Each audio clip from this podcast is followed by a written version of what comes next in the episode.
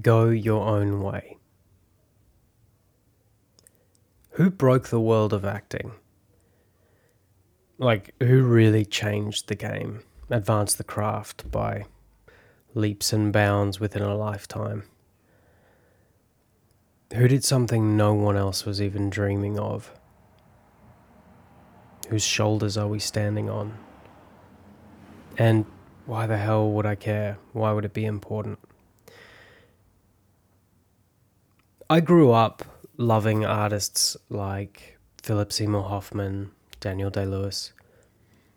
Those actors grew up watching uh, Meryl Streep, De Niro, Pacino, uh, John Cazale. They in turn were inspired by the magic of Brando, Monroe, Dean, the first man to actually cry on screen.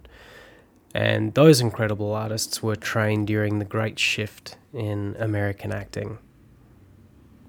Stella Adler and Lee Strasberg were beginning their groundbreaking teaching careers, as well as their famous rivalry in New York City.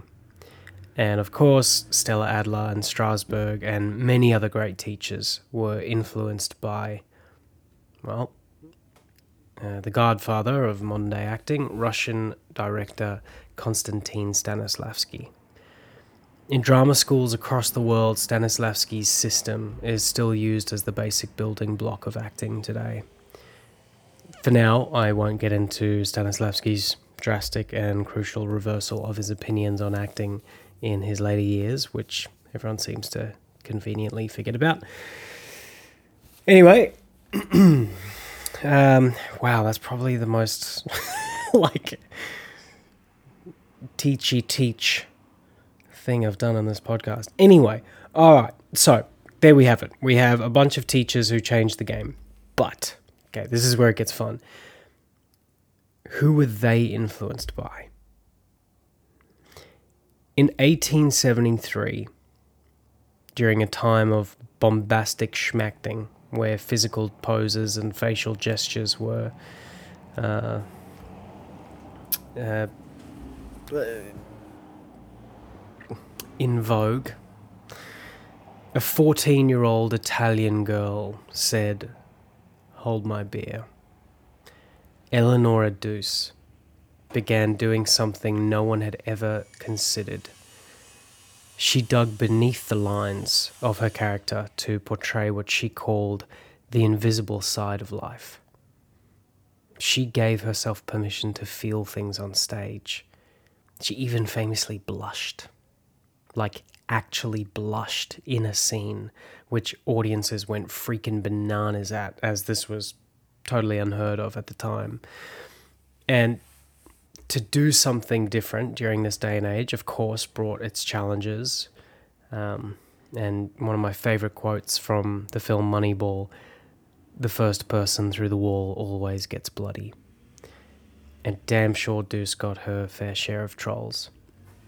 An actor manager, infuriated by her refusal to take line readings, shouted, What makes you think you're an artist? On top of this, she never wore makeup and failed to strike the expected poses. One reviewer simply wrote, She doesn't look beautiful, but she does look real. Anyway, you get the point. Um, she changed the game. Strasberg even went so far as telling his students at the prestigious uh, New York uh, New York City Actors Studio, the theater will require the next hundred years to deal with what Duse represented. And Stanislavski's famous system was, in fact, inspired by Duse's artistry. Um, now, okay, why does this all matter? When I just finished drama school, I was desperately wanting someone just to tell me what to do, to tell me how to act, or to act right, how to dress, how to behave. Just tell me what to do so I could have the career that I wanted. Then someone handed me a book called Duse's Blush, and it was all about Eleanor Duse and her uh, what she was doing at that time, the fact that she could actually blush on stage during that era.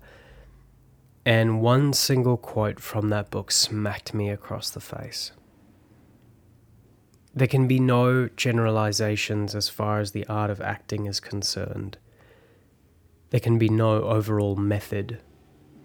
Above all, no shortcuts. Each actor must find his own way for himself. Hold up. The godmother of modern day acting, the giant whose shoulders we all stand on, is telling me I have to find my own way for myself. This was the moment I realized nobody was coming to save me. No one was going to tell me exactly what to do. I had to go the long way, the slow way, the honest way. I had to start on my own path. I had to build my own way. A way which works for me. And it's why I started going back to class. It's why I started reaching out to great coaches for guidance, great coaches who, who didn't tell me what to do, but instead helped me figure it out for myself. And it's why I started helping other artists to help actors build it their unique way. Why the word blueprint? Well, I, I think that's been a word that I've been quite obsessed with for a long time. Um, the actor's blueprint. And a, a blueprint you know, when I first think of that word, it's like, oh, that's that's it sounds like a plan that just should work for uh, you know, you, you could take that and then you could just replicate it with with um, multiple times. But I guess my interpretation of that word, or why I'm using that word for um, uh,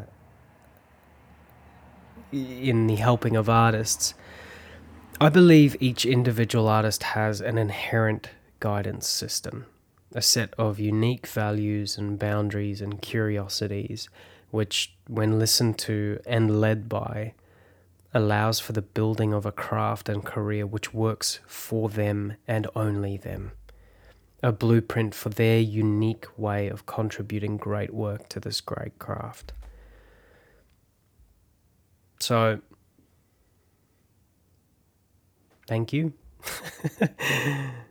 to Eleanor Duse, the woman who broke acting, for encouraging us to go our own way and to go first. Cool. Uh, I have a new website. Um, go to www.actorsblueprint.com uh, or just email me at info at actorsblueprint.com. Cool.